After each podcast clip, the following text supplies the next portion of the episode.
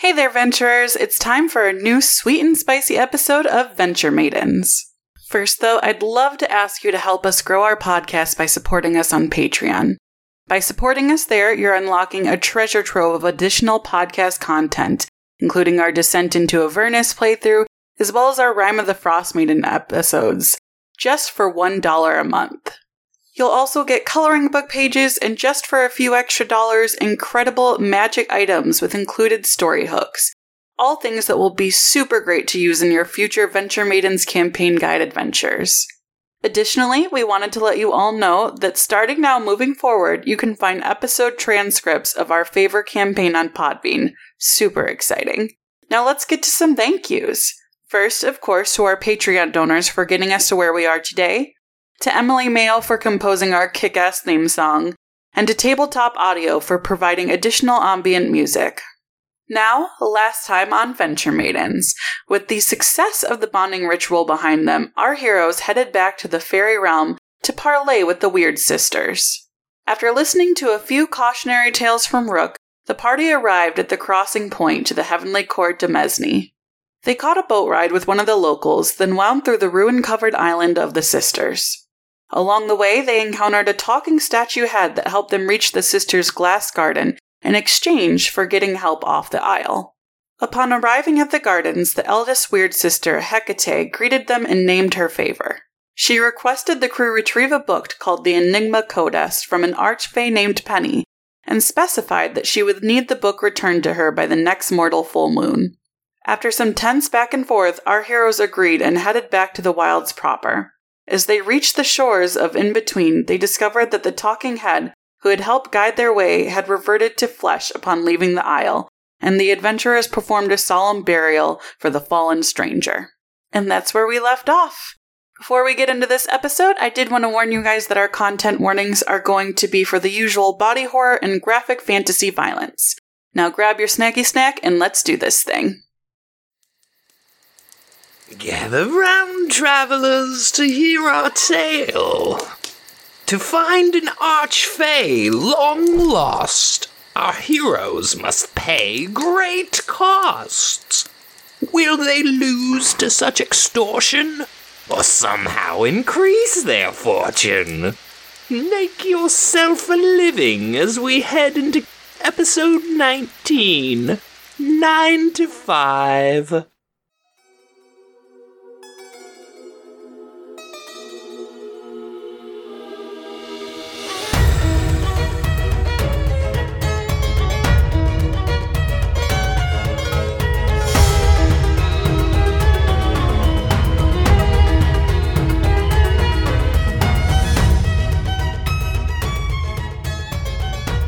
Hello, hello, everybody. Welcome back. It's another episode of Venture Maidens. Oh boy, oh boy. I'm so happy to be here. Uh, happy to see you all and ready to play some fucking D and D. How about you all? Ready to play some Hell fucking yeah. D&D? Yeah, Always ready. yeah. Uh, yes. Well, on that note, hey everybody, we're the Venture Maidens. Uh, we're in D and D Actual Play Fifth Edition stream that converts to a podcast. Uh, we're playing a, homebrew campaign uh, in a homebrew setting called The Plains, uh, which is going to be detailed in the Venture Maidens campaign guide, which the community PDF copy of is coming out in just a couple of weeks here. So we're looking at first week of June, mid June, uh, and we'll be sending out some sweet, sweet digital copies so you can learn about our world and use all of its elements at your own table. So stoked for that. Yeah, we'll just dive in. Hey, everybody, uh, my name is Celeste Gonowich, and tonight I'm going to be your dungeon master. Hello, I'm Katie, and I'm going to be playing Luveri Sath, your drow rogue. Hello there, I'm Nassim, and I'm playing your half orc fighter, Fitonia Silvertail. And I'm Sage. Your quiet bard. uh, and tonight I will be your babbling bard, Aoife Flannery. Oh man, we're gonna have a very special and interesting episode tonight. We're gonna be messing with some mechanics uh, that don't really get used a lot at the game table. We're gonna be exploring some downtime. Uh, we're gonna our our characters have a lot to do because they they have a quest that they have embarked upon. So cool. So yeah, that is where we are picking up. Uh, at the end of last episode, you had gone, you had traveled to this this mist shrouded isle, this corner of the heavenly court Demesne, where the um where the weird sisters dwell. You had parlayed with them. Uh, they had given you their terms. You have to go find this book, the Enigma Codex, and you must bring it back to Hecate uh, before the next four moon, which is about four weeks of time. She told you that the book is in the possession of an archfey by the name of Penny. You know the name of the book. It's called the Enigma Codex. And Hecate had said she has no idea where this archfey is, but she knows that the book will be with her. So, your task one, first you have to find where the hell this archfey is. Uh, two, once you know that, you have to go there and somehow get this archfey to give you this book. And three, once you have the book, you need to safely return to Hecate in the Heavenly Court to and hand it off. And you must do this all by the next full moon. Uh, otherwise, Tony, who knows what will happen if you fail to Again, this is the church of we act first and think about it later. listen. I'm here for a good time, not a long time. That's that's the rule. Uh, That's it. That's how we like it. to live.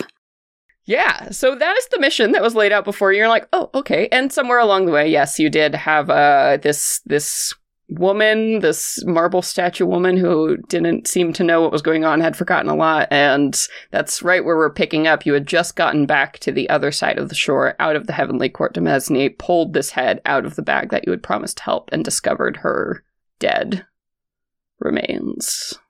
So from there, luckily, you were all pretty close to the chicken hut uh, when you left initially. You were able to park it just outside of the Demesne uh, and then step in because Rook before had remembered not wanted to actually bring the house into the Demesne, which is really like under the control of the Fae of the court. So who knows what would have happened if you had brought the house in. So it's just a short walk back to the hut. Is there anything that's happening on the way? I know you had you had buried the head, right? Mm-hmm. Happy to have her feel at peace. Yeah. She she really seemed to like this was the right thing. She just wanted to get off that island and who knows how long she was there in that form. I mean, nothing really in particular that Lou wants to do. You just see after like we know what the assignment is now. She's just like very quiet and focused on thinking, okay, what do we do next? What am I going to do um, to help get us to where we need to be so this doesn't all end really badly? Yeah. I I assume it's probably a pretty solemn walk as you all head back to the Mhm. hut, having seen what you just did and realizing the implications of it. I mean, who knows how that woman ended up the way she did, but she was on that island, that island that belongs to the Weird Sisters. Did they have something to do with it? Who knows? Who Probably. knows?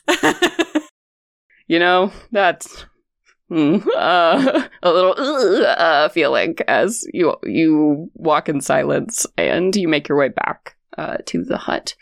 And Rook hops up, you know, opens up the door, and you can all file inside. And she looks around and says, "Uh, okay, so we've got to find this book. I guess." do you all have any bright ideas? I mean, there's people in Coven who might know where this archfey is. I I have never heard of her, to be honest, so I don't really know. Yeah, I mean, given the kind of people that reside there and pass through there, I th- think they've seen a good portion of, or, you know, a wide variety of people, I should say. So I think that's a good place to start. Yeah, I mean, the witches on the council probably know something. You know, they keep tabs on all kinds of Fae court activities, and I mean, that's why they put out the bounties, right? Because they don't want Fae causing trouble, and Archfey are the definition of trouble. So, I guess. Yeah. I mean, I don't really think we have any other option than Coven considering we have literally no idea where to start. So research first and then hopefully we have enough time to get to where we end up needing to be. Yeah. Yeah, that's doable in a month, right? Totally. How long will it take us to get there? Oh, only a couple hours. All right. God, I love our house. Yeah. Time time is much time is strange in the wilds. There really isn't a general set of time. So the house can move much more quickly in the wilds than it can anywhere else because time doesn't really exist there, right? So it can just jump from place to place. Uh, whereas you traveling in the mortal realm, where there are laws of time and gravity and space, those natural laws don't apply to the wilds. There's a whole different set of laws. So anywhere so if you can find the location of this arch, right, you can get there really quickly. I mean, assuming that she lets you and there aren't other barriers to getting there. But I think Rook did mention last time that Archfey are they're very dangerous because the world changes around them wherever they go. They they tap into the environmental magic that subsists o- under all of the wilds. So the world shapes around them whether they like it to or not. So usually they have to build these sanctums, these kind of walls to bury themselves in and trap their power inside. Otherwise the world would absolutely fall apart around them. So they And usually have to, yeah, cloister themselves. Yeah, and the Rook had mentioned that they exist completely outside of the court system as well. Yeah, so there's like the in between, which is all the land that isn't claimed by any Fae, right? This is where wild Fae live or Fae without any association to the courts. Uh, that's most of the wilds. And then there are the Demesnes, which are owned by each of the courts, so chunks of land that are taken over by each court. And then there are things called dwellings, which are those cordoned off little kingdoms uh, where the Archfey live, where basically they have a certain amount of space and they have to build magical barriers uh, to keep themselves contained and to keep everybody else out. So those are the three types of like landscapes you find in the wilds. Neat. Very cool. Yeah. Well, let's go read some books. Books! Rook does not seem excited about books. Nerd shit. to the Um, library. Ew. Gross. Uh, Rook's like, I don't even know if they have a library. I've never checked. Um, why would I? um, Gordon, go back to Coven. She says half heartedly, and she seems to be thinking about something. And she's like, uh, I'm gonna go upstairs. I'll talk to you all in a bit. Okay, we'll see you soon. Mm. She mumbles and is already halfway up the steps. Yeah, I think Tony's gonna probably bounce right away too and just like head to her room and start playing her guitar. Yeah. It's been a stressful day so Mhm. far. And it's really only been a couple hours. Um, so you got back into the wilds when it was around afternoon ish. And time doesn't work the same in the wilds, but for you all, you feel the passing of time. It's it's getting into early evening for you all. So yeah, um, you'll be in Coven very shortly. You know the way in. So do you all want to try and spend the night in the house and get started in the morning, or just head right on in to Coven? Tandy has extended an indefinite offer if you ever want to stay in the Witch's Brew to stay in Coven. You're certainly welcome. Oh, actually, speaking of Tandy, I forgot. Uh, we have a letter that we're actually going to do Oh, at the yes. beginning. So when you all got in to the house, uh, and you know, you put down your stuff and you're settling in, you see that there is a little like baby blue envelope that has been slid under the door and it's just covered in stickers like little plant stickers and little animal stickers and just really cute like lisa frank stickers uh Cute. lying on the ground it there is no uh like from or to on it uh but it is a very cute little envelope lying on the ground And Aoife will pick it up and read it. Hey Marnie, Sorsha, and Franny. We sure have missed having you around the witches for the last few days. Hope you didn't get eaten by a troll or anything like that. If you didn't get eaten or maimed, I'd love I'd love if you drop by soon. We've had some nice weather lately, and watching Marnie do all this hard work on the cart has inspired me to think about working on something of my own. I'm opening up the old community garden behind the tavern, and I thought it would be super fun if you wanted to grow herbs or food back there or whatever. The previous owner had a lot of great stuff planted there, so if you can dodge the feral squirrels and feral weeds, you might even find some rare magical plants or spices. Anyhow, come by and check it out and bring a machete. Oh, this is Tandy, by the way. Kisses! Oh, the last little note on there. Um, Oh, the letter is not signed, but there is a small baggie taped to the paper. It is filled with leaves that emit an immense, an intensely dank odor. Ooh. Yum. Nice. Tony checks out the leaves and see if they're if they're like a good state where they've been cut or if they've been fallen off naturally to like try and propagate them. yeah, it it looks like somebody has uh definitely taken the effort to pull them off of a plant and then chop them into little pieces. You're like maybe like a like a spice or tea or something Mhm. else in this baggie. They're they're fresh. Yeah. Yeah. I'm going to get some soil just outside the house um, and uh, quickly try to propagate them because, I mean, her mom grew tea plants. So I think based on that, she'll figure out Yeah, from memory how to is. put it Yeah. together.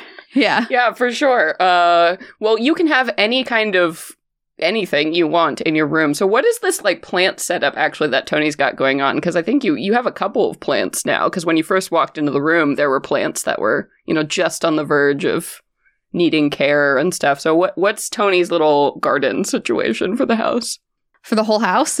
Yeah, well, do you have like window boxes or an area in your room or like starting a little greenhouse or what's your But the the room I've pictured, it has a lot of light in it, and it's like the bed is on either side has these two like massive to ceiling windows, and then like off to the side there's sort of like a lifted, raised like seating area that's like a curved couch or sofa or sit-in sofa, whatever the hell, and then like a nice curved window around that, and that's on every window ledge. Is just like full of new plants that she's picked up around, uh, like whether it was like underground on our first mission or in the traveling to coven in the wilds um there's just like little cuttings here and there.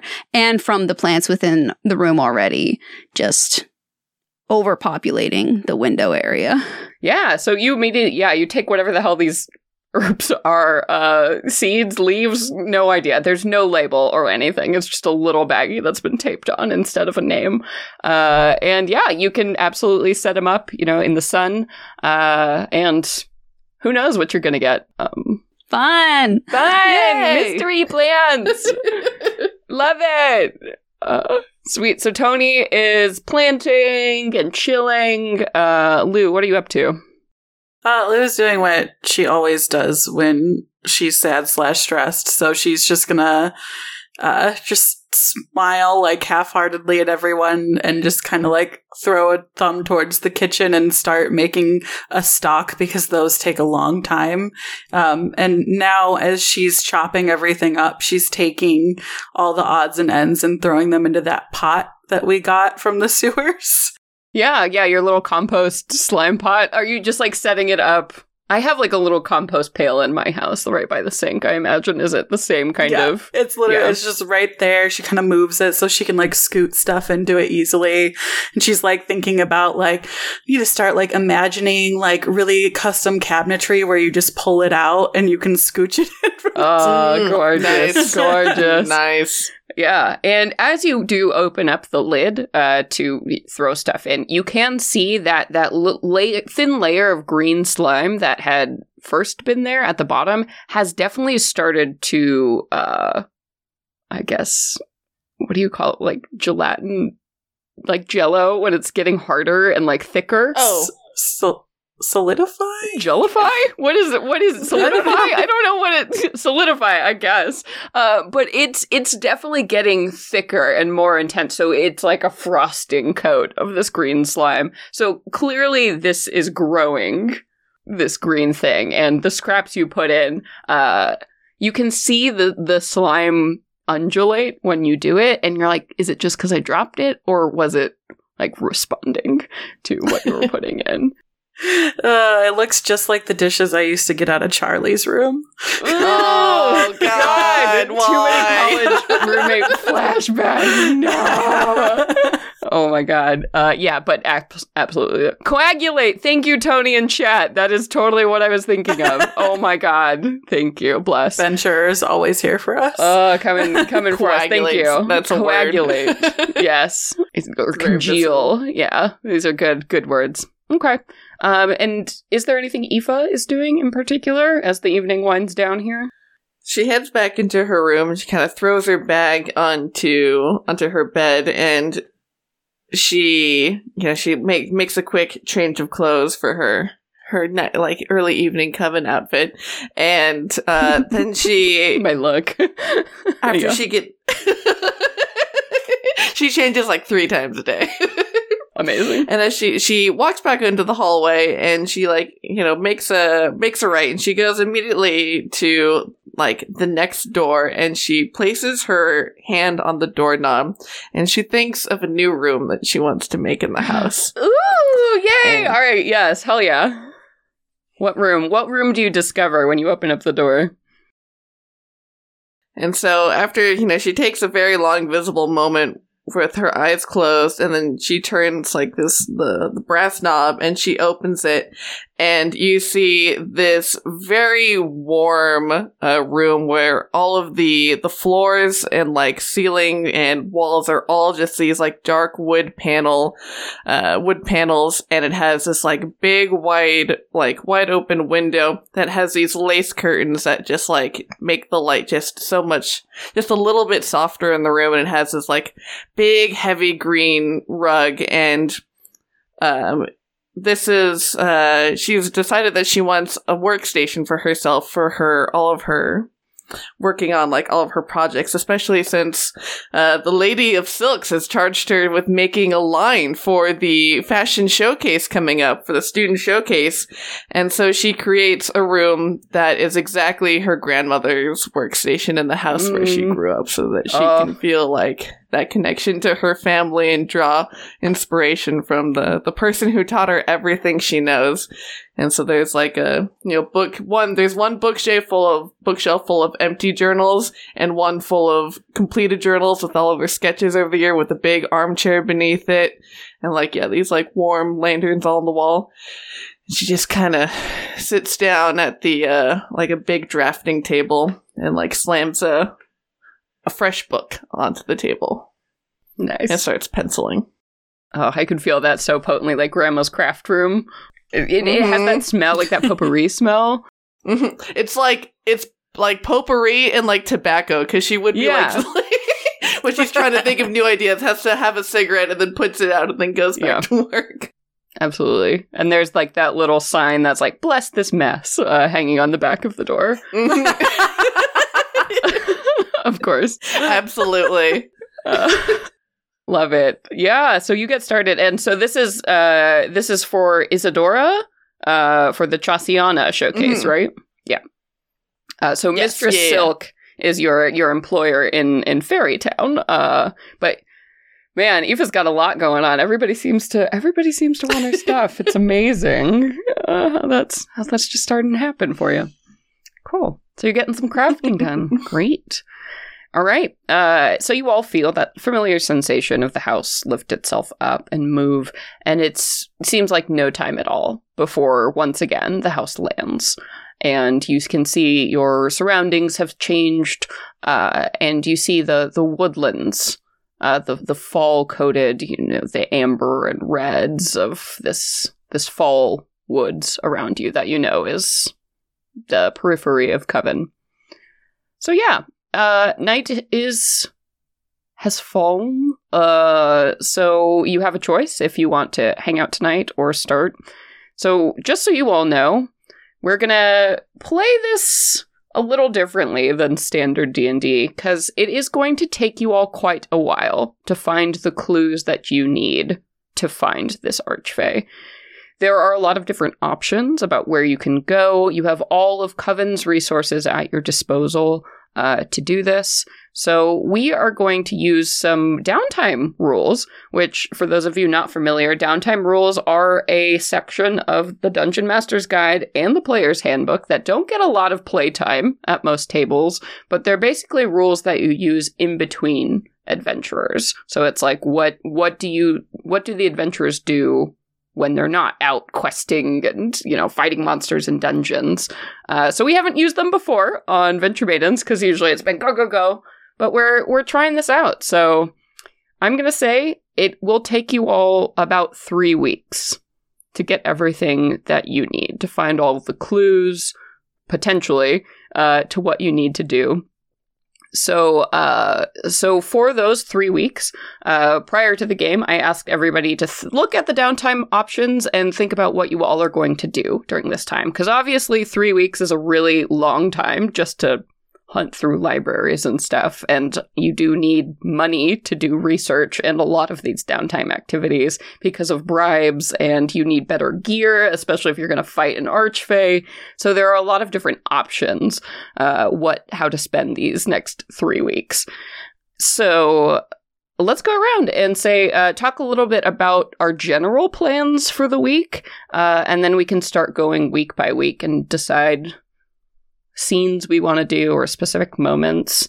Um, so, Katie, why don't you talk a little bit about uh, what Lou is going to, what you think Lou is going to to spend this time doing? Yeah, so I looked over them. Um, both of the activities that I wanted to do were five days each. We got 21 days, so I wanted to do uh, two counts of working um, on my little food cart, and then also two counts of researching and trying to find out more about Penny. Uh, you know anything that I can about her, where What she would be, um, yeah. anything about and the Enigma Codex itself, you know, Yeah. and about Archfey, because Lou has like n- nothing, no pri- previous knowledge about Fae other than what she's learned since the campaign started. Yeah. I mean, and Rook has some knowledge, but even she has no idea and has never heard of the Enigma Codex and has no idea who this Archfey is. So y'all are flying, flying in the dark here. Um, cool. And Sage, what were you thinking uh, for for Aoife? The general general plan. And this is subject to change, of course, based on passes and fails as we go along.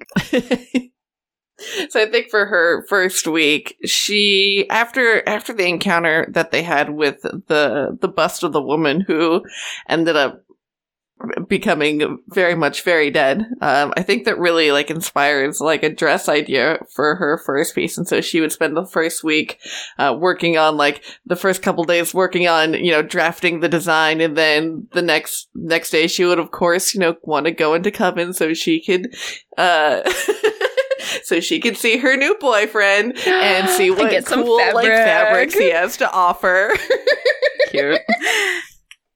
Amazing. and you know, still maybe steal a lunch together. Yeah. Cute. Work cute and stuff. pleasure. Wowee.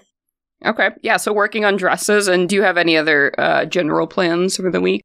Uh, you mentioned also maybe working in the shop with Mistress Silk. yeah. That would be for the, and then the following two weeks, she'd want to actually get into the shop, and then you know, so she can be like, "Hi, I'm here. I'm like totally making connections, and I'm tr- I'm trying to be a g- a good kid. give give me work to do, please." You believed in me. I'm here. Uh, and uh, Nassim, what kind of general plans do you think uh, Tony will spend her time doing over the next three weeks? Tony is really excited to play with that herbalism kit that her mama gave her and, um, you know, see what kind of things she can craft and like potions. Healing potions would be nice, or, you know, resistance of some kind would be nice. Yep. Yeah. That's going to be probably her first week taking up Tandy on that garden. Yeah, yeah. and um, get some funds to find a job of some kind, whether it is like a bounty hunting thing or like, I don't know, making something, helping someone build something in their house or whatever. Um, Tony likes to work with her hands.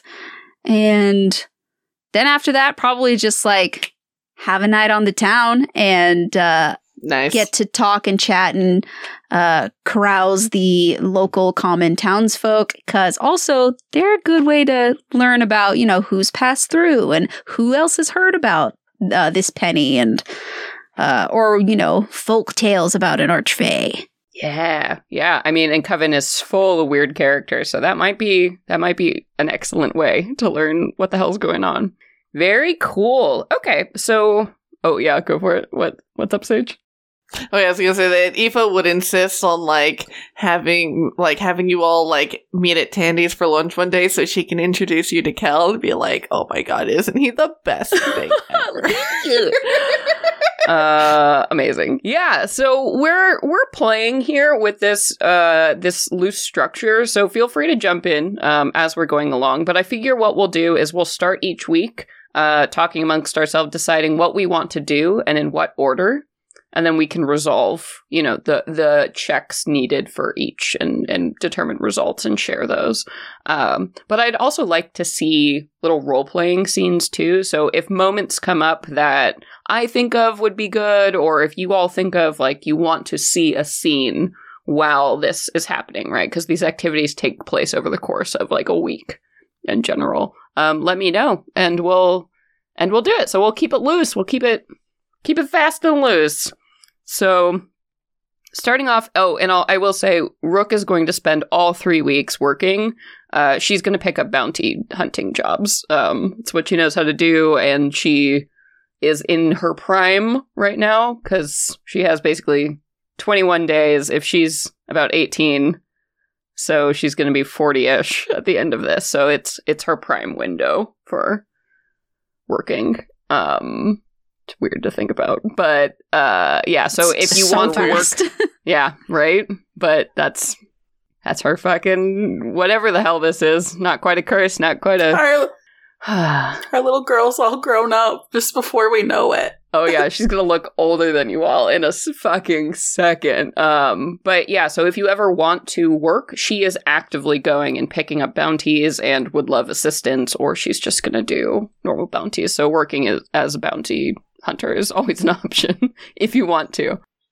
but she'll she'll keep doing it and she'll earn money uh, each week. So remind me, Katie, you're the master of coin, right, for this group. So remind me to roll for Rook every week. Cool. But yeah, so week one, let's go ahead and talk. Uh, what do you each want to do specifically for this week, and then also what order do you want to go in? Because we'll hear after each check, uh, and you all might want to change. Like if you know Lou fails all the research checks, obviously somebody might want to st- step in to do that. You know that kind of that kind of stuff, because you need some information over these three weeks. Otherwise, you're going to be screwed. Yeah. So what do you what do you all want to talk amongst yourselves for a minute? I'll get a refill uh, about your plan of attack. So with my virtuoso thing, I can't get lower than a 10, even though I'm sure the DC is going to be really high. But also, I'm going to eat all of my breakfast and take all the inspiration you go. until I know that I've gotten enough. And then if I get enough, but we need like, or if I run out of time, it but we need somebody else to do it, then I can give the inspiration to you guys. Um, so, um, Lou's plan is to go to basically an antique sort of place and find somebody who's like old and and has been around a while to see a if maybe they've come across anything like this uh, enigma codex um, and b if uh, we can make any connections with you know people who know about the old and ancient in the area. Because i'm not going to go talk to the witches. I am very bad at speaking to people. Not a charisma rogue. no. um, so I'm gonna do that, and then if that goes well, then I'm gonna work on my food cart. Very nice. Um, okay. So yeah, if the, it uh, doesn't go well, okay. the Nifa will go and talk to talk try, try and get, gain an audience with the witches. Um, but if Lou, but if Lou does super great, then she's just going to keep working on her her designs. You've got a whole future ahead of you. You got to focus. That homework assignment, oh man, Ugh. I have a career. I'm a career satyr. Oh my God. What does Tony? want to Tony is up going to to? go straight for the the garden and and planting and herbalism. Potion making. like health potions for when we go and maybe Yeah. fight if everything goes terribly wrong and we end up fighting.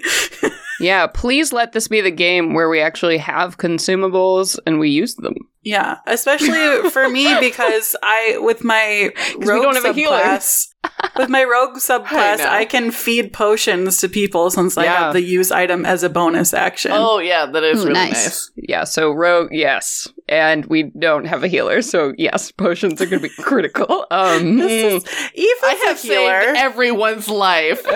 listen.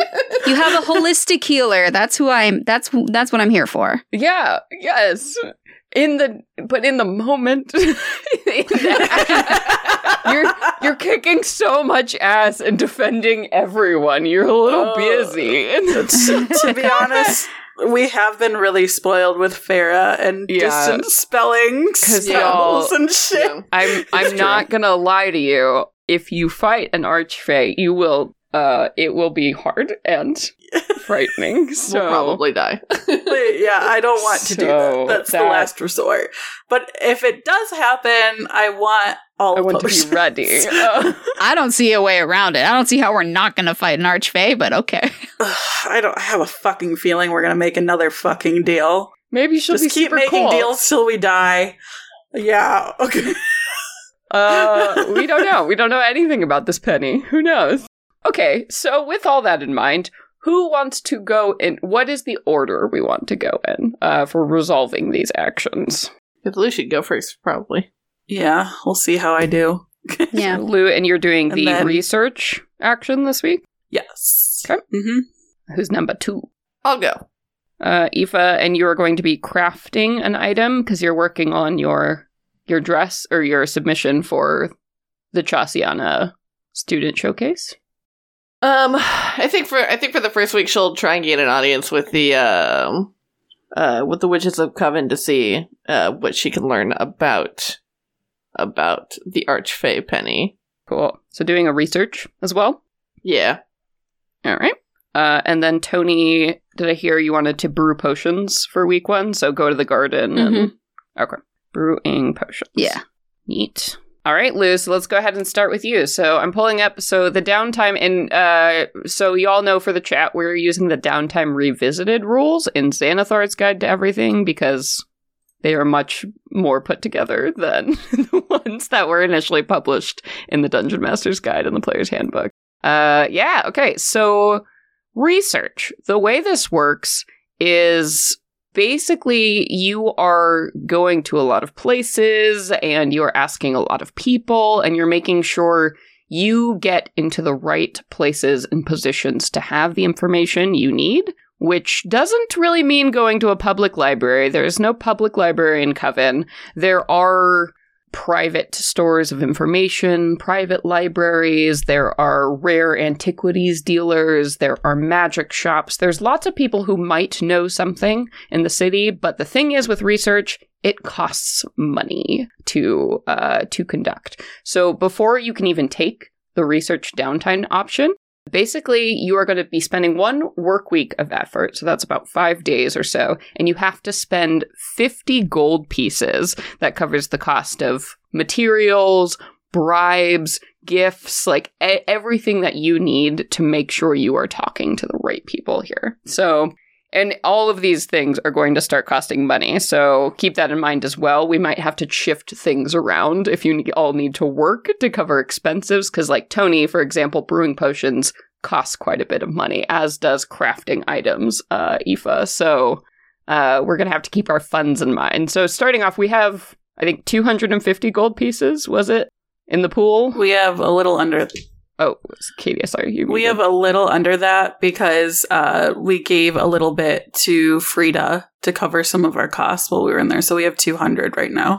So you have 200 gold pieces. So keep that in mind. That's actually going to be huge uh, in deciding what happens this week. A game where money matters. Oh my god, we're breaking all the rules. This is too Holy close to real shit. life. I don't like shit. it. You gave your mom 50 gold pieces? Damn, dude. Yeah. She would have absolutely pickpock reverse pickpocketed you, and so in given you back forty gold pieces. So I'm going to say you have two hundred and forty. Okay. She kept ten. As yeah, i was gonna say like I don't know what mom would accept that. Yeah, It's just like the constant back and forth of them trying to take care of each other. Uh, yeah, reverse pickpocketing over and over again. Um, absolutely. So you have two hundred and forty. well, a mom like Frida, I should say. yeah, right. Okay. Ex- exactly. So we are at 190 after mine.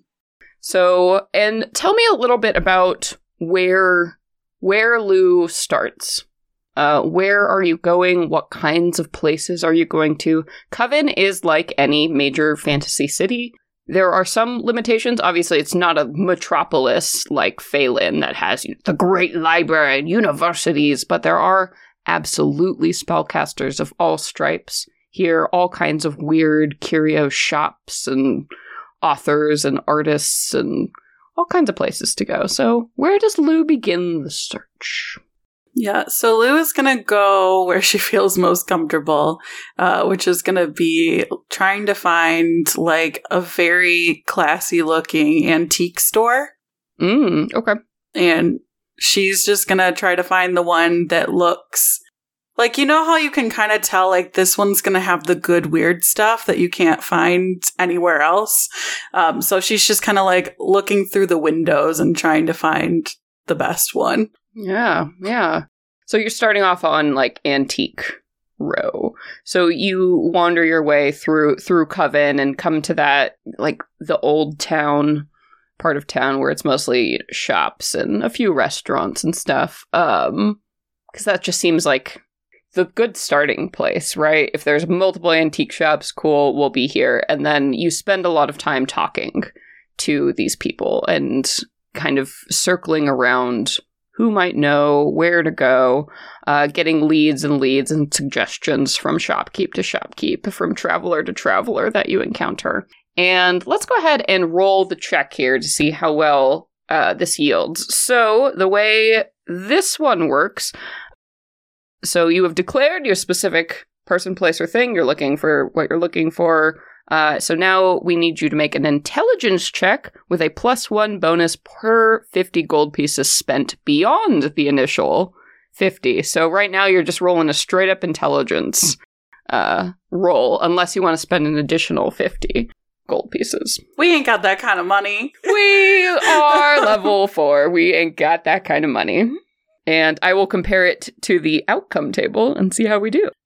Can I use um continuously every day during this week eat my own breakfast to get inspiration on this roll? Yes, you absolutely. So while we are doing this uh, downtime rules, things like that, you can absolutely use things from your heroic destiny or character features uh, to enhance this. Okay, here we go. Don't fuck me over. Okay. It's just rough. An intelligence check, just straight up. Whew. That's okay. That's a 16. Okay. Uh, so the 11 to 16 target is you learn two pieces of lore. So I I don't think you hit the jackpot for this week, but you are going to learn a couple important things. One, you learn that the person you should probably be talking to, and this is after jumping around to a bunch of these different shops and trying to figure it out. There is a antique book dealer specializing in rare books who has been in Coven for literally hundreds of years longer than anyone else. And so while most of these people don't recognize this name or the name of this book, he is probably going to be the person you need to go to. His name is Mortimer, and he doesn't actually even have a shop anymore. He's long since retired, but you get an address and you know that he's always interested uh, in in acquiring rare tomes or potentially selling them. So you have an address and a name for somebody who is probably your best lead to find any information, at least about the book. Good start. For your second piece of lore, you are. Hmm, let's see, what, what would you get? Because I think the book Avenue runs dry. But after a while, because you're telling people, you know, this name and Penny seems to strike a chord with a couple of different people. And apparently, there's some kind of legend about this archfey She is long thought to be dead or vanished. And you learn that her full name is Penny Dreadful. Oh no. So that you learn her name, and there are these legends about this weird Fae who has gone long since disappeared from most of Fae society, named Penny Dreadful. She sounds like she'd be fun at parties.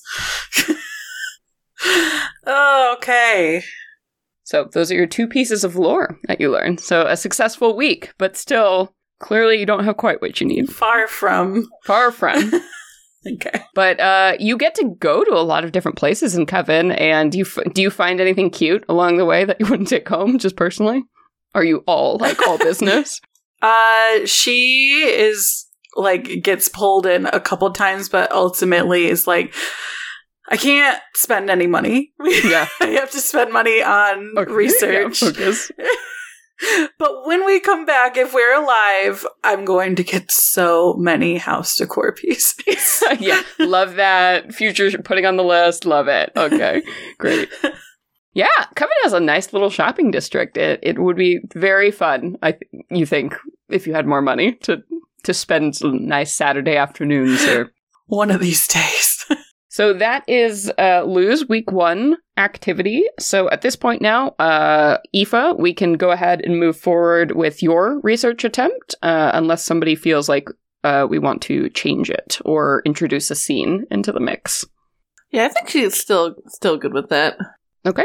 Uh, so Aoife, same deal. Uh, so you're taking the research action, which means another 50 gold pieces are going to be spent. You can spend more if you would like. Don't do it. We're on a budget. no, we're good. Alternatively, Aoife, if you didn't want to research, I think because you want to like meet these people, right, and Mhm. spend time with them. She's trying to schmooze. Yeah, Yeah. I would see maybe carousing as an option as well. Oh, okay. So yeah, so the carousing option uh, that exists is uh, so carousing covers a week, a work week of fine food, drinks, socializing, basically putting yourself at these social events where these people are uh, to interact with them. But the catch is on this one, Oh, yeah, perfect. yeah, for costs here. So a character can attempt to carouse among lower, middle, or upper class folk, and they cost different levels. Mm. Um, so carousing uh, with low class is only 10 gold pieces, 50 gold pieces for middle Mhm. class, or 250 for access to local nobility. so I, and most of these council members and like the ones who are really going to know a lot of shit are the upper nobility. Yeah. They're because they're like the leaders of this Okay. town. So middle class, you might be able to get maybe like the the people who work for them. Like so, think of like their secretaries and the people who do the books, the accountants. Mm-hmm. That's an option, but you might not get the juiciest details. So it's it's up to you. mm-hmm. I what what would you say if I said I wanted to spend my favor from the uh Mm. the mistress of silks in order for her to you know put in a put in my you know you know put a good word on my name and say that you know up and coming is going to be a big name in coven Yes, I fucking love this. Uh, cause she owes you a favor. You did save her, save her life. So Mhm. yeah, you can absolutely trade in your big favor from Mistress Silk. Uh, and I will say you don't have to pay any gold pieces for the week. She is going to basically take you on, uh, as her, her like personal valet for the week and attend all of the, nice all of the fucking outrageous events that she goes to. Yes, Aoife. yes Look Yes. at you. Walking in with the living my big best dog. bard life Yes! what am I doing with these fucking books? God! I mean, does he have shops? Fuck! Amazing. So I will say it is a it is a long week. Like imagine Marie Antoinette style oh yeah event schedule that you are going to. I will say if you want to bring along Tony, Lou, and Rook, or just one of them, or you, no no. okay. You wow. Um, you could bring them to like one It would just event if you me. wanted. no. Okay. No. Absolutely not.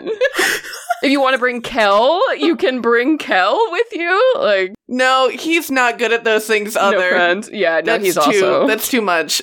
yeah. Oh. she needs to be seen as her own singular. Oh my god, you are woman. doing the celebrity destiny. I love this. I love this. Fuck yeah. Great. Why don't you give me uh just uh, like a bullet point list of some of the events uh that take place over this week? Everything from brunches to balls. What's up? What are the highlights?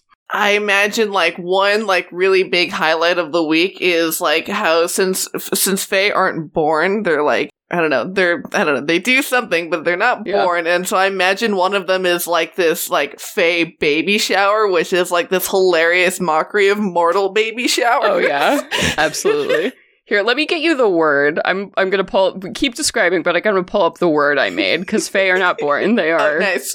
Their own word. Oh god. generated somehow. So yeah, so it's this hilarious, like just like revelrous, like really hedonistic, like baby shower brunch thing with like an endless mimosa fountain and just like balloons that like pop and explode and like out comes like a little tiny like pixie or like a little like toy dryad looking thing, you know, it's to like say like what what's it gonna be? What What is it And going I to be? Because we literally don't know the creature type when they're born.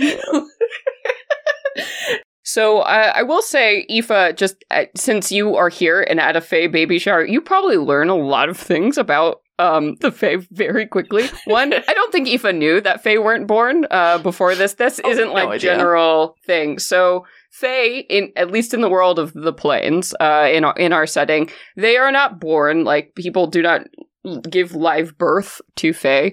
Uh, there are only a certain amount of Fae souls. You can think of it like that in the whole Mhm. world. So when a Fae wants to reproduce, they want to have a child, there are two options. One, the most common option is they steal a mortal child or a child from something else and they keep it in the Fae. And they keep it there long enough, exposing it to the environmental magic, that it becomes something called a changeling. And changelings are changed by the environment in such a way that they can never again return to the mortal realm. So they're basically trapped Mm. there. And the way Fae are, they are mercurial, is a good way to say this. So a lot of Fae who adopt children in this way do it, and then the the person is changed, and then they get tired of them. And Mm. most changelings don't have a, a happy story. That's the most Not a common great way. relationship with their parents. yeah, that's not great. Uh, not not great, but that's the most common way when Fae want to have children. The second way is called sprouting, is the term for it. So the the other way, Fae are born. Uh, they have to create these very elaborate effigies of like a body mm-hmm. carved in a way you know the Fae wants, and it's it's a whole magical, very expensive process and they do rituals and magic spells. So when a Fey soul dies, so when a creature is killed, hopefully a soul will go into this effigy and it will transform into a living Fey. And so they are sprouted, fully born from these effigy things. That's so cool. Uh, and they're born like because Fae don't age, so they're not born as children. They're born Mhm. as fully grown, whatever they are. And there is no guarantee what they are going to look like. But the more money you spend and the more intricate the effigy is, there's a greater chance of controlling what the child might ultimately look like. So, like when Very cool. so you for your all reference when we're talking about like the weird sisters or like Rook and Tandy, there is no actual blood connection between Fae family. It's all it's all found family and the people who claim to be related. Mm. So I think Aoife gets a whole ass crash course in this weird this this thing. So yeah, there's like the effigy in the center, which is this really intricate, weird mannequin style doll of this thing, and everyone's really excited, and they're just having a grown ass adult, like yeah, lascivious party around it, and just you know, waiting basically for a soul to die to inhabit this thing. Um, and apparently, this baby Mhm. shower they've been doing, they've been doing every week since the effigy was made, because there's also no guarantee of when it's going to work, right? When the soul is going to be trapped. So, hmm It finally happens, and everyone's yeah, amazing. yeah. So that's what that is. Uh, so yeah, so you get to go to that, uh, and apparently Mistress Silk has been going to the same baby shower for the last four weeks. I imagine she's really tired of it by this point. yeah. She's fucking over it. And that's why she's actually stoked when you want to go. Uh, and it's something new for everybody to talk about, right? So you you end up meeting a lot of people because the the Fae who is holding this baby shower is actually one of the witches on the council. So there are 13 witches who run the council uh, of Coven. Uh, Irma Knight Dabble is her name, and she is hoping to uh, create a daughter to to leave some of her her magic to, and she has spared no expense to create this this child. Uh, and she the whole time seems very frantic uh, and worried that now f- the fourth week has gone by, and still the Mhm. effigy has not awakened. But still, because she's stressing out and whatever and spending this party, you get a lot of time to talk to the other witches on the council that she has invited. And let's see let's see how Aoife does on this roll. So for carousing, we are doing uh, you don't have to pay the thing because of your favor. And you are going to make a charisma persuasion check uh, to see how you do uh, during this party. Oh, how wonderful! And since, uh, and with my celebrity feature, since creatures who are neutral or favorable to me, I get to make them automatically with advantage. Hell yeah. Hell yeah. Bard shit. Nice. I will definitely take that 18 for a total of 24. Ooh, okay, cool. Damn, all right. So, uh, carousing would normally this would give you uh, three allied contacts, is what is written, but I'm going to go ahead and give you three clues since we're kind of using it to replace research here. Mm-hmm. So as you're talking to these these witches, you at first when you're mentioning the name and you're dancing around the subject, most people do not seem to know who Penny is. Uh, but as you start talking to the older attendees at the party, you you finally start to get some results here, and you learn that Penny Dreadful was an archfey who for a long time, she was actually invested in talking to a lot of these witches. She, unlike most other archfey, was really interested in mortals. She was really Mm. interested in changelings, in what they were trying to do at Coven in general, which was kind of separating themselves from society. Not because of any political or personal reason, but because she had a deep, obsessive love for literature. She loved books more than anything in the whole world. She was obsessed with them. So you learn that that aspect about her books, uh, particularly immortal books. She just couldn't get enough of them. For your second piece of lore, you learn that her disappearance, a lot of people think she was actually killed by mortals and didn't think she was around anymore because at some point in time she went into the mortal realm and stole something um a book like a mysterious magical book um and then after she did that she basically left her life behind left all her social contacts behind going after this book and she was never heard from again Interesting. This is the Okay. second piece. The third thing you learn before she left, one of the places she spent a lot of time and like kind of invested in a community in the wilds was a town of all changelings, which is a very weird thing. So a bunch of changelings that banded together, basically building lives after being trapped here and abandoned by the Fae. Mm-hmm. And that town was called Storyville. Of course. There's no news or knowledge if she's been there recently or whatever, but when she was operating, it was a town that she spent a lot of time in and gave a lot of magical resources to. Nice. So that is what you learn. Uh, and that culture shock. So that's its own Woo! That's its, Its own own- reward. special reward. Uh, yeah, uh, cool. Great fucking way to use a favor. That rocks. See, they go both ways, people. If you if you deal, you can win on. You can win. You can end up on top with the Fae. Probably. All right. Uh, so that's going to bring us to Tony now. But before we go on this third turn, um, any thoughts, Tony, about changing what you want to do for the week, or um, Sage, or anybody, any scenes in particular you want to have, either between all of you sharing this information, or um, something that's come up so far that you want to explore more?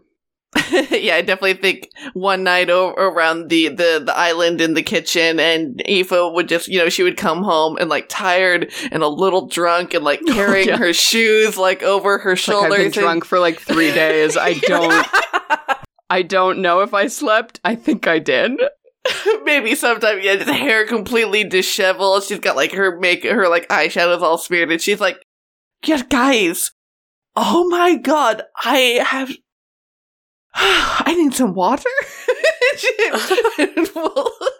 Lou, as soon as you walked in, she has immediately been pouring like a cup of water and put on like the greasiest egg sandwich known to man immediately. uh, he- here, here. oh, thank you.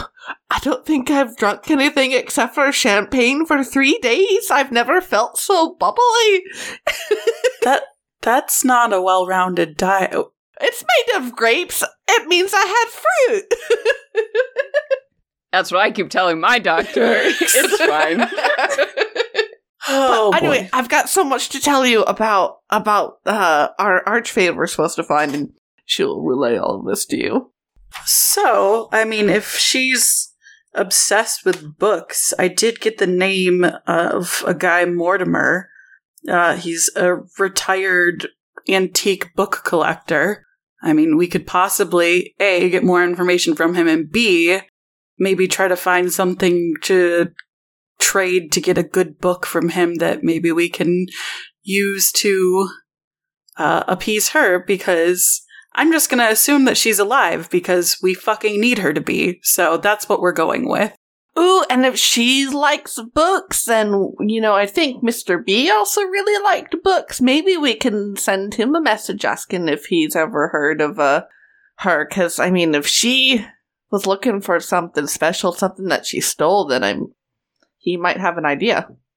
I don't know if we want to ask Mr. B about any of that and let him know that we're after this book if it's a special book. He might try to strike up his own deal and take it for himself.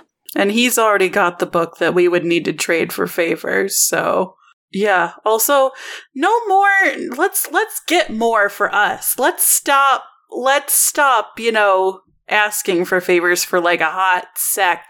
It's really if I didn't have white hair, I would be getting them. So let's just take a moment.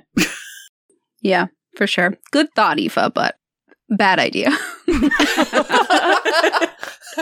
You sweet summer Scratches her child. yeah. Lou just kind of like slaps down the greasy egg sandwich and she's like, You better eat this. Maybe your ideals will get better because you're scaring me right Have some now. omega three. Al- already shoving it in her face. but I mean, yeah, the only other thing that I got was what you found out too that uh, she's vanished or dead. Did did either of you figure out like how long ago she specifically vanished from here or that anyone else has seen her? You didn't get a specific date, but you felt like it was a really long time. If it's all these, only the older Fae seem to know what's going on, and old to a Fae is quite old. Uh, so we're talking hundreds of years, probably. Mm-hmm. Oof, that's old. Um, okay. I mean, I'll keep chugging on on research, we are going to run out of money eventually, unfortunately. So I am going to have to work at some point to help recoup costs. Well, Um, especially if we're going to try and find a rare book to trade for. Mhm. oh my god, that's going to be so much money. Mhm. Yeah, I could get pick up some work at the uh, the mistress's shop and bring some in. That would definitely help. Uh, we've only got 190 gold left, and it's going quick. So hopefully, Rook will bring in some money too for the cause. Is is she going to share? Did you guys talk to her? Is she going to share? Nobody Aoife talks shrugs and just sort of slinks off back to her room, half half stumbling. not home. You have not seen Rook all week at this point, so it's probably three or four days in. Lou just looks at the empty, dirty plate at the table and gives a deep sigh. and Picks it up, brings it to There are also some, uh, just to add insult to injury, some dirty socks that have been like shoved under in the armoire, um, in the in the living room. the worst. Well, do you guys have any problems with me trying to go make some potions for us? Um, I think I can put this herbalist kit to good use, but I mean, I'm sure that'll cost some more. So, Yeah, I can Um, give you all a quick estimate here. So to make, let's see, there's a specific brewing potions section. Ah, yes. So the time and costs for doing so are summarized in the chart. So to create just a general healing potion, which is the the base level, it's going to take one day and 25 gold pieces. To create a greater healing potion, it's going to take all week, uh, work week, and take 100 gold pieces. Superior would be three work weeks and a thousand gold pieces. So I'm Ooh. assuming we're looking at healing or greater healing. no, yeah. no, we're going, we're going superior all the way. Um, oh yeah, All healing you black. way beyond your maximum HP. Yes! There's a crime section in this downtime. Let's go rob a bank. There is. If you want to do crime against the Fae, uh, that is a choice you can make. And thank I am just here to say yes. Uh, so Yeah, I mean, if you want to make like a couple, but also I think maybe if we kind of go through the week and make sure that we have as much information as we need first, and then we can do like prep work for leaving like potion making at the end of the week.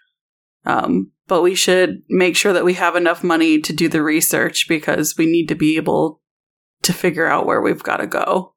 I will say, um, Nassim, I think if you want to do so, the garden, uh, the community garden that Tandy is talking about, if you wanted to use that and stuff, you could absolutely convince Tandy to pay you a week's worth of work to restore that into a way that is more helpful for you. Because when we're talking about this garden, I don't know if that was communicated in the letter, but it is fucking frightening and will need quite a bit of cultivation and work to get into a way um, that will be helpful. let's have that scene.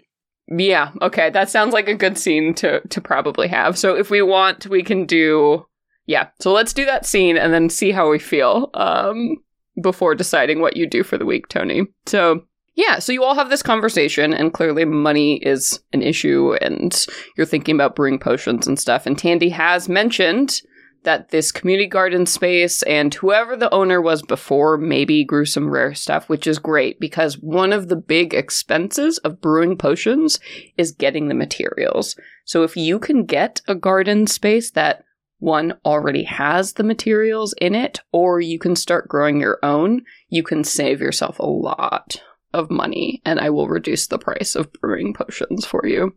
Nice. I like the sound of that. Yeah. We love a coupon. We love a coupon. So, do you want to go uh, the following morning and, and check out this? Yeah, head over to the Witch's Brew. Yeah, hell yeah. Yeah. Yeah, so you roll on in, and uh, what what time are you kind of showing up uh, for the day?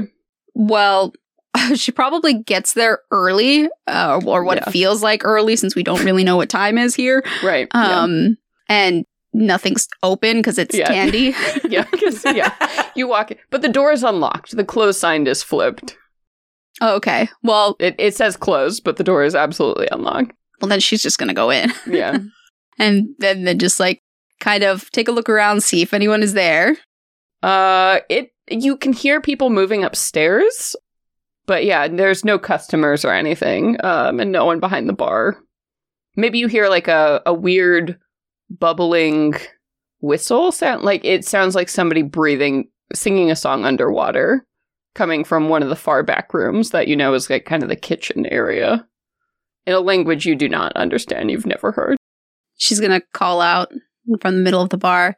Hey, Tandy, baby, it's your favorite soldier, Tony. The the the burbling stops in the back and there's a moment of silence and then you see a bunch of like red tentacles come around from one of these doorways and an octopus style head with a large white chef's hat precariously balanced uh on it pokes around the corner and you hear Hello. Uh, I'm Tony, friend of Tandy. It's nice to meet you. Yeah. Uh, well, I was hoping to take a look at the community garden. Tandy invited me over and uh, just wanted to uh, see if I could grow a couple of things or take a look around at least. and the thing stares at you for a while. Have you ever seen like a, a an octopus up close in an aquarium? Like the weird eyes that they have. Oh, Nassim, yes, I have. Yeah, the weird kind of filmy thing stare at you, just total dead eyes for a solid 30 seconds, which is an uncomfortably long amount of time. And you see one of the tentacles move, shift over its head, reaching back for something behind the door. And it comes back out and it's holding a, a tiny, like one of those paper compostable flower pots that has like a Hmm. green shoot of something, like a very young budding plant. And it offers it to you. Huh. Tony gets like unexpectedly excited. It's like, oh, well, thanks. Yeah, I can plant this for you. And the the thing, you know, does one blink and then the other eye blinks, and a long tendril keeps like trailing down the hallway, and it just keeps going, and it just keeps going like ten feet, fifteen feet, twenty feet, moving down the hall, and you're like, where the fuck is the end of this thing? And it slithers upwards towards a door at the very far end of the hallway that passes by a few doors on the left and the right, uh, and it turns this handled knob uh, and it opens up a little bit and you can hear the sound of like birds and you know see sunlight coming from just beyond the door Hi. Thank you so much. What can I call you? It's very nice talking to you. blink blink She blink blinks back.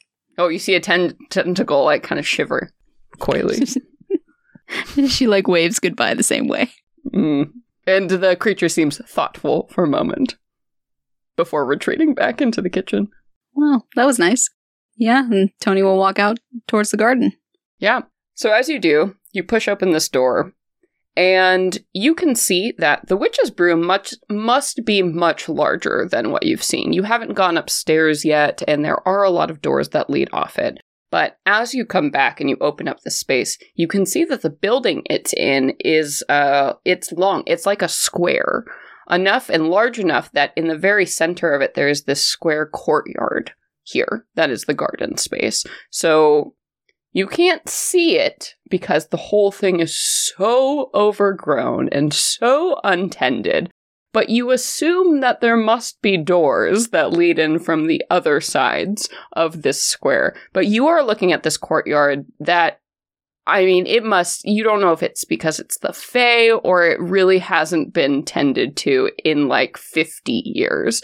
But there are plants grown up to your chest height, weeds and vines that have crawled up the brick walls and actually punctured through like different points, windows and ceilings around. You can see the plants have become so uh, overgrown that they're starting to pull down roof tiles and saplings have grown at strange angles. And it's just a clusterfuck of un- untended space. But you, even you, Tony, can spot through. There are a huge variety of like beautiful you know, dots of color from these strange plants, flowers, things that are flourishing in this environment, uh, even though they're being choked down by these these weeds. And in the sky up above is open to that, you know, that blue, slightly cloudy autumn sky. And God, this would be a beautiful space if it was restored. you can see, like, just beyond, there are nice cobblestone paths that were there at some point, but the weeds, again, have overgrown and started to pull up all of this. There are lights that must have been strung up at some point, but now moss hangs from them. Ooh, it's a DIY dream that you're looking at. Oh yeah. What's your what's your reaction? What's Tony's um thoughts here? I think a bit of joy. It's like, Yeah. wow, this is going to be a fun challenge. And it's going to be a challenge. This is Yeah. not going to be a easy Mm-hmm. win. Yeah. So yeah, she feels ready to take it on and just like wants to dive in, takes out her sword and starts hacking her way to try and get like at least clear a path from the door and Yeah. get in a little bit, get a real scope of the place. That's step one. And as you swing your sword, absolutely, you see things rustle from the other sides. And at some point, one of these plants that's growing out actually slaps around like one of those uh, slap wristbands around your boot and seems to be going as it's trying to pull at you. You hear a gurring sound coming from this plant. Can I try to shake it off I mean, my you're, leg? You're fine. You're way stronger than this plant, but it's it's trying to eat through your boot Oh, uh, ineffectively. listen, I'm trying to help you. She's like shaking her leg and be like, "You need room to breathe, okay? That's what I'm here for." Well, if you want, you did get a charm from your mama that actually lets you talk Oh, to yeah. plants. I can talk to plants now. God damn, that's beautiful. God damn. Hell yeah. Boy, that might be helpful. Do you want do you want to do that? Did you get a chance to look at that uh the magic item? You did post it for me. pretty dope. I looked at it, but it's Yeah, been let's see. Uh, it's the charm of plant command, I believe. Yes. So the charm has three charges. But you can expend one charge as an action to cast Speak with Plants. So Speak with Plants. Um, it lasts for ten minutes. You imbue plants within thirty feet of you with limited sentience and animation, giving them the ability to communicate with you and follow simple commands. You can question them about e- events in a specific area within the past day uh, to get information and stuff. Um, you can also turn difficult terrain caused by plant growth, which is absolutely the space, into ordinary terrain that lasts for the 10 minutes. Plants might be able to perform other tasks on your behalf. It doesn't allow them to uproot themselves and move, but they can freely like reshape and move branches and tendrils and stuff. So this might be a good first step. Oh, so it, the reshaping is isn't a time limit. It'll just reshape. It'll reshape forever. Yeah, that's one of those things if they're willing to do that. Hmm, very nice. Then yeah, she is going to clutch that large flower floral pendant, um, and think of think of the plant she's trying to talk to specifically, um, Yeah. being like these overgrown roots first. Yeah. Yeah, so what are you what are you telling the plants to do? And I think in this, so it's all plants within 30 feet of you whenever you use a charm. So this is going to be m- most of the this courtyard space you're going to be able to get because it's about a 30 by 30 foot space. So if you walk into the center of this, you can command and speak to all of the plants at once in this area once you cast the spell. Can I make it to the center? I think so. With your sword and some effort, um, you can. Yes, you. Every every so often, you're stomping on these plants or like kicking your boot outright, like trying to get through. But you're here, and there are bugs, and there it's it's shitty. But you are standing here in the center of this area. Okay. Well, then, yeah, to all the plants, I guess she's saying, you all need to clear a path well enough for me and my equipment. Um, I don't want to harm any of you who are thriving here, but some of you don't belong. so, you know who you are. you know who Yeah. you are. and you gotta let everyone else here take their space too. So, please leave us some room. What kind of check would you like to make um, as you're speaking to these plants? Are you gonna intimidate these pan these plants? I, I would accept, yes, intimidation, I think is good. Persuasion, or if you want to make some kind of uh, check with your herbalism kit, uh, I would also accept that. Um, what is Tony doing? Athletics, Well, I guess- I maybe mean- just freak him out with, with a cool sword. you know? I mean, I was gonna say I could do intimidation because her sword is out. She's like, I'll hack away at all of you if you prefer it that way, but it'll get really messy. I mean, I think that would work even on the nastiest of weeds. Um, I think so. Okay, intimidate. Hell yeah. Oh well, uh, eleven. Okay. Oh, with my inspiration, maybe. All right. Uh, yeah. If you want to use your inspiration, for sure, go ahead. Oh wow. Okay, that was worse. Okay. then, then an eleven. All right. So as you are speaking to these plants, and it you speak, and you know they understand you. They're not exactly speaking back to you. They don't have any way to to vocalize, but you get a feeling about these plants. And a lot of them, especially the ones on the ground around you that are the non-native species, right, that are invasive, are very hostile towards you, but they seem like they fear you for now, but they will have their day is the feeling you get from these from these plants. So for now, It's like Gordon. yeah, for now fine. Like that's exactly exactly Gordon vibes. Fine. We'll see how you do with this. Is the is the feeling you get. So tell me, Tony, or tell me, Nassim, uh, as Tony is restructuring this garden, you are controlling all the plants. They are moving to your will. They can like pull into the ground, whatever.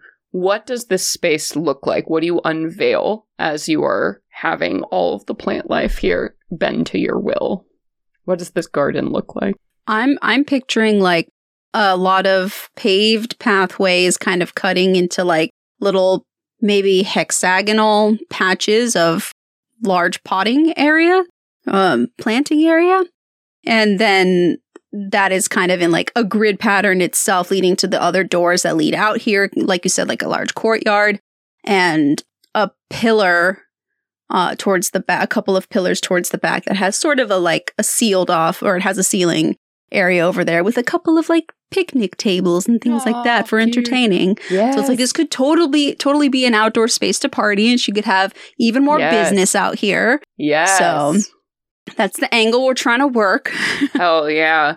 Yeah, as you know, the plants start pulling down and retreating, you do see that area. You hadn't even seen that before because it was so fucking overgrown. But there is this lovely, it's like a open gazebo sort of thing that has, you know, tr- a trellis roof of ivy that has grown really thickly over the top. So it casts shade down on these nice tables. And there's actually like an outdoor bar space right back there that you hadn't even seen before, right next to a fire pit uh, which is just this perfect little space here. And there does seem to be like a cleared off space in the corner where maybe like a large wagon could go, maybe like a food cart, uh, if if someone was being creative.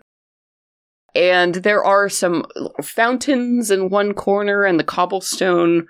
Uh, you can see trellises left on the walls where people can you know, pot plants that would hang and then like drift down raised garden beds uh, where you could do crops that might grow deep into the ground.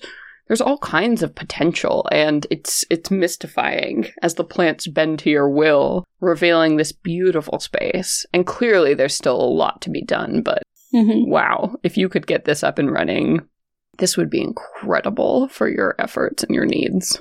All right, that's what she's gonna do. Where's Tandy? Yeah, I think yeah, as you're you're doing this and you're looking in the space, eventually you hear a Oh hey hey Oh oh my god, you came by the garden. Wait, did you do this? Didn't you just get here? As you see Tandy is standing in the doorway wearing a nightgown, a straight up like white nightgown. Tandy, hello, hello, looking beautiful as ever. Um, your friend, uh, let me in, showed me the garden, and Oh. uh, Who? Wait, tentacles? yes, That's chef. Oh, okay. Chef, good to know. Nobody understands what they're saying, uh, so we just call them chef. I'm pretty Mhm. sure it's not actually a language. Well, all right. I've just learned to, you know, do as others do when meeting new Totally people. The best way to, yeah, yeah, absolutely. Well, I see you have quite a garden out here. Yeah, this is amazing. I've never even like seen this. Wow, or maybe I don't know. I'm sure no one's ever seen this. It doesn't look like anyone's been out here for a long time. Yeah, well, you know, like I thought about it and then I started and then I got like all the tools and stuff and then it's like really hard. Did you know that? It's like really hard to Yeah, it can take, yeah, I mean, especially with the work you've got cut out for you here. Uh, yeah, I think I did it like once and then it came back and like what's the point? Well, I don't know if you knew this, but I do, I'm, as you can tell, I have kind of a way with plants. Really? And um, I mean, I love plants. Like me too. Yeah. Yeah. I bet they love you too. Oh my god, no, they don't. they like really, I like kill everything, which is like so weird, right? Because I'm like a tree person. Isn't that weird? It's okay, but I turned my tree into a bar, so you know Oh. we're all just vibing. We're all just living. You know what we got. Exactly. Well, I'd really love to help you out back here if you think, you know, you can you'd like to turn this into an entertaining space. I have I have some time on my hands, but you know, I also I got to work for a living too, so if you're got some gold to spare, we can turn this place into something beautiful. She like drops her job and when you say this could be an entertaining space. Like this idea has never absolutely ever occurred to her. And she's like, Yeah, okay, you want you just want like money? And you'll like fix it? Oh, of course. Oh my god, yeah. Um what do you like what do, what do you want? How like do you want like a how mu- how many golds? Oh, well, you know, this is probably going to take some time, uh, several days, maybe a couple yeah. weeks. Um, Totally. um, yeah, but time is a thing. mhm. Yeah. I think given the space and all Uh-huh. of that and the weeds, how about, how does a hundred gold sound? A hundred gold for like a day? For, oh, well, yeah. how about a hundred gold a day? Okay, I don't know if I have that many golds. There, that we don't get a lot of golds, but okay. How about okay? You wait here, or you you do whatever you're doing, and I'll be right back. okay. You tell me what you have. What, what can, what can we work with? Okay, yeah, good. Okay, I have some like a, a bag of stuff that humans seem to like, or mortals. Sorry, mortals uh seem to like. So I'll go get it, and then there we go. Stuff's great, but if you have any gold amongst that stuff, that'd be cool too. As she walks away. The, sh- the gold's the shiny one, right? Yeah, I know. I got it. Bye. Uh, she disappears into the house. Yeah, so you start gardening, a weeding. Uh, eventually, Tandy comes back down, and uh, she thumps this like burlap sack in front of you, and clearly, whatever is in it is incredibly heavy.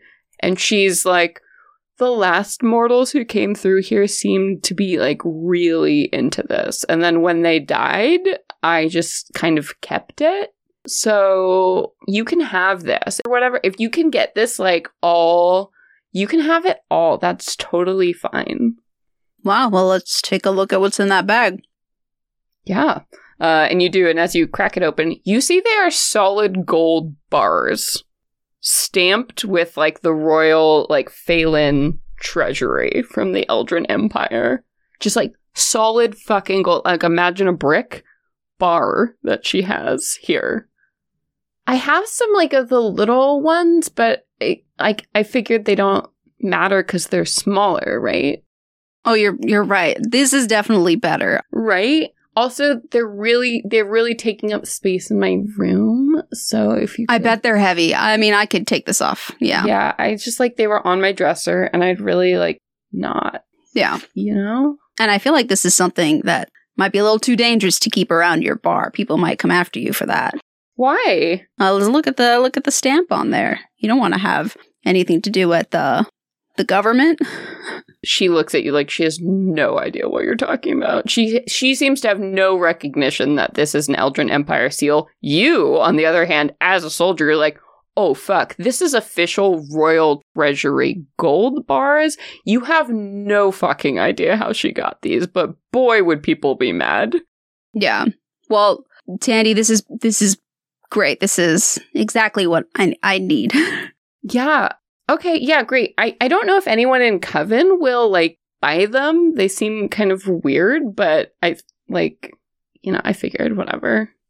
Hmm. Cleaning. Right. So cool. If you would like this, like, yeah, totally. Uh, yeah, a week cleaning this space up. And then if you want, I would love to have you back. Um, cause also Marnie seems really interested in things like business strategy. And she keeps asking me when she has to work. And like, if I could just like have her work here, that would be easier because I don't know what to say. Like every time she asks me, I'm like, I don't know. You know what I mean? yeah, she is. She's the mom. She takes care of everyone. She likes to have a strategy. It's it's the way she works.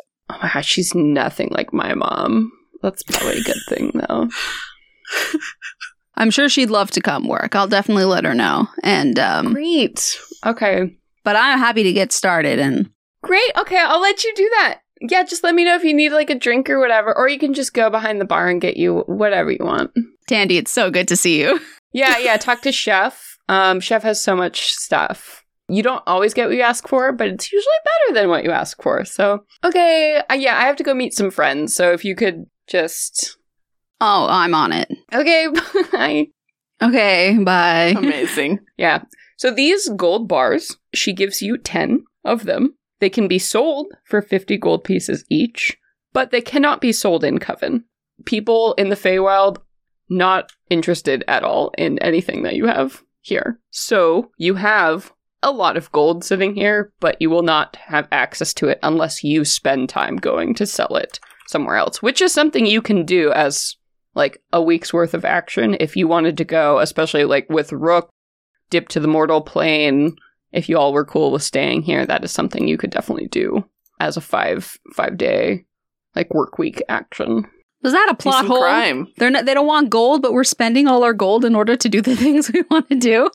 I'm assuming you're doing it like you're doing favors and getting the right things. You're buying things and because they do accept gold in Coven, but like coins versus like solid gold fucking bars, like there's no. It's also it's the same way hmm. if you in real life Nassim walked into a bank with a bar of gold and was like, "Hello, I would like would to like- deposit this." like nobody's gonna like I would like to put this into my bank account. right. Can't really walk into a bank. You're going to have to find a fence who is willing to accept official treasury stamped gold. Yeah, exactly. Like somebody in Lou's family, for example, would be a great source to do this. But stamped gold from the treasury, that's not something you can just sell on the street. And and Fae here in Coven have no need for that huge quantity of gold. My God. All right. Yeah. Well, now she is so motivated to deck Hell the yeah. fuck out of this garden. So Yeah. This is this is her passion project for the next week. So you're looking at a base like 500 if you were just doing 500. You're 50 per bar to sell. But honestly, like for Royal Gold Treasury, for pure gold, if you're in the right place and like especially using Underworld contacts, you could probably get upwards of a thousand gold easily for these. God, that's amazing. Magic sword, here I come. Hell yeah. Cool. Great scene. Um, and you're shaping that garden. Uh, oh boy. All right. Hell yeah. So it feels like we're probably gonna run out of time before we get all three weeks, but I think we can probably go ahead and start uh, for week two here. So Tony, you're spending your time working, cleaning the space, which will inevitably give you a discount on future like future efforts to make potions. Um, but at the start of week two, what are we all what are we all thinking for our next steps? If you want to strategize, yeah. Do we want to do uh Rooks since she will spend the week working on Yeah. rolling however much she gets? That's what I was gonna say. We gotta get Rook's work week. Oh, yeah. Yeah, let me go ahead and roll for that. Uh, so let's see. So for work, so work, performing a job that requires one work week of effort. Uh, strength, athletics, dexterity, acrobatics, intelligence for sets of tools. Uh, Rook is going to go with Dex because she's a ranger. She's a r- ranged, a ranger. So let's see. All right, so she got she got a 17 on that. So comfortable lifestyle for the week, which I believe is let's say she get uh, she brings in 10 gold uh, for a week of work. Is she adding it to our funds or is she She's adding it to the funds. Okay.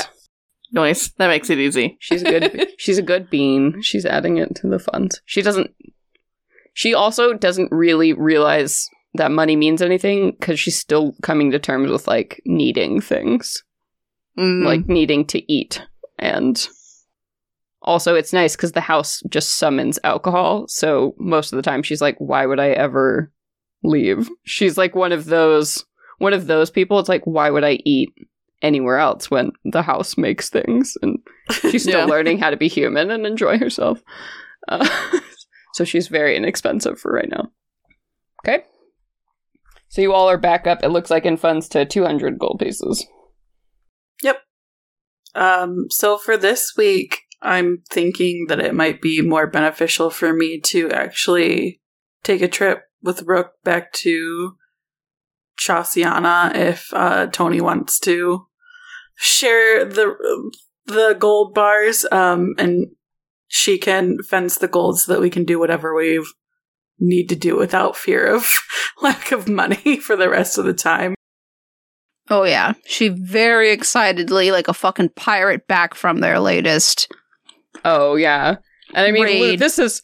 Throws the sack over her shoulder oh, onto oh, the floor. This is a lot of booty. Like, any rogue family would be. And Tandy just fucking had this laying around her house, so who knows? on her dresser. yeah, and she was annoyed because it was taking up space. So Yeah, Lou's jaw just fucking drops to the goddamn floor when she's like, let alone the gold bars, but as she turns it and sees that stamp, she's like, Who is Tandy? What the fuck? I don't know, but something tells me we're on the right path. I I will continue to deal with her chaos for the good of the party. Love it. Uh, Great. So, if you all don't mind, I actually uh, know somebody who can, uh, uh, who would love to buy these from us, and I can get the individual gold pieces.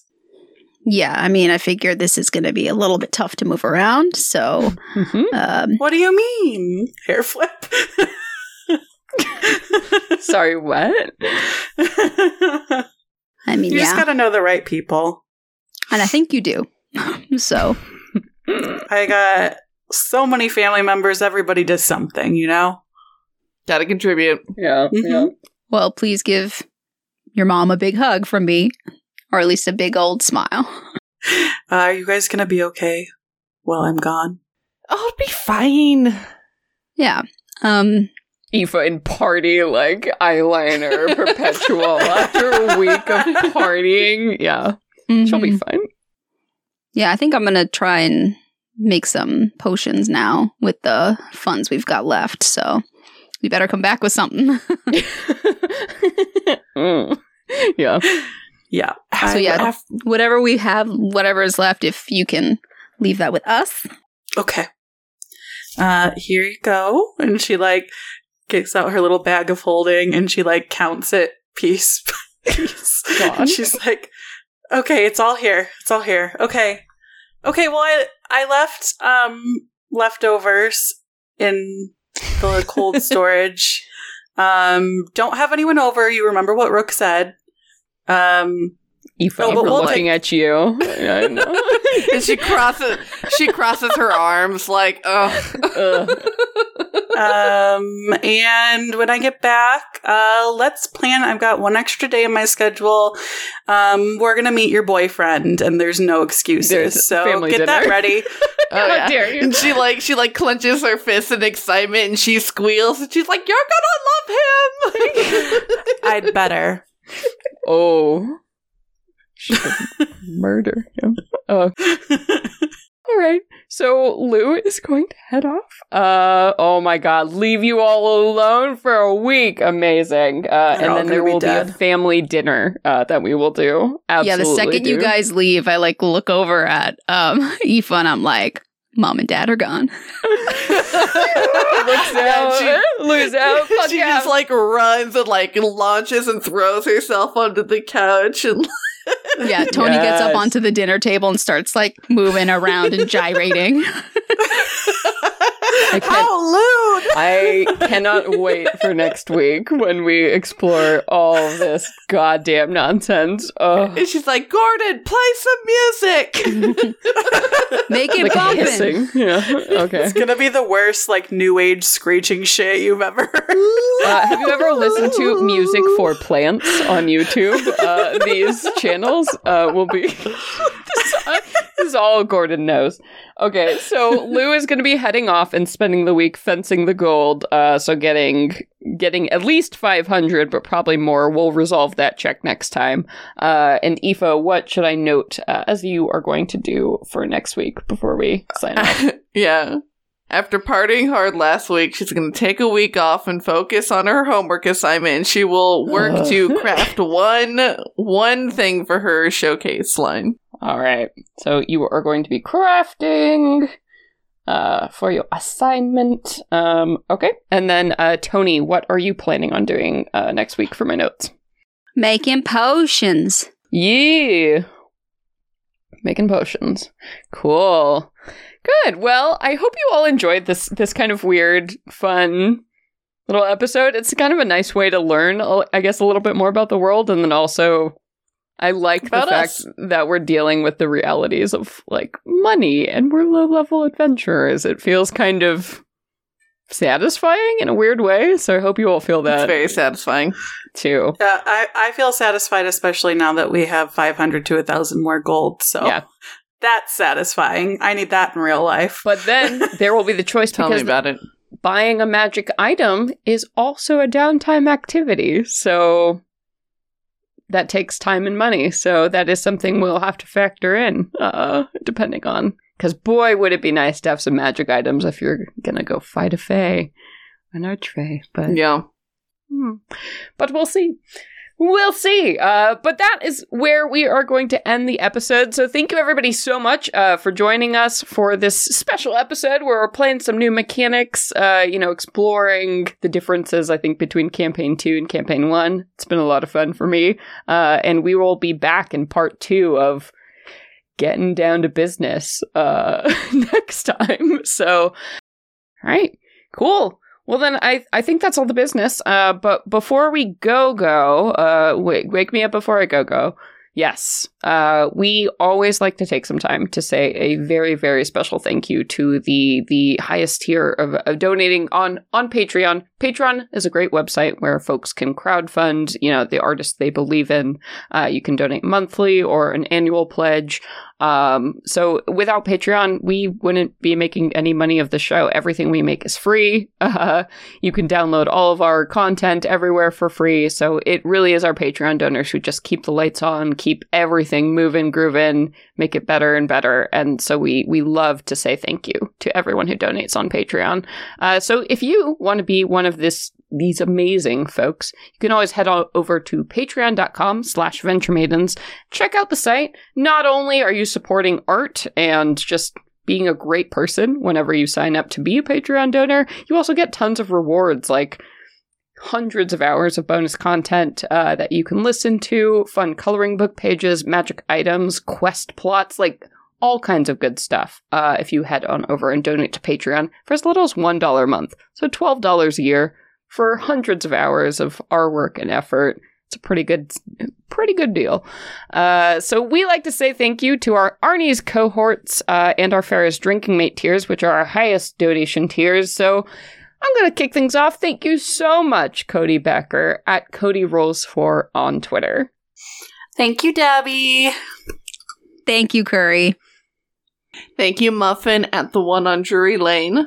Thank you so much, Nissa McKinnon. Thank you, Richie113 from our Discord server. And in Fair's drinking mate tier, thank you, Chris. And thank you, Markala, of course. And thank you so much, Kevin. Thank you, Fable. Thanks, Tony. Oh, I love that you get to say Tony. Thank you, Tony. Every Uh, time. thank you Every time. Tony in the chat, Tony T two two seven. You're awesome, and thank you so much for reminding me of that word. Uh, really, I really appreciate you. Uh, so thank you, thank you all so much for joining us. We'll be back in two weeks with this show, but and until then, everybody, Hey, everybody, we did so good. Look at us.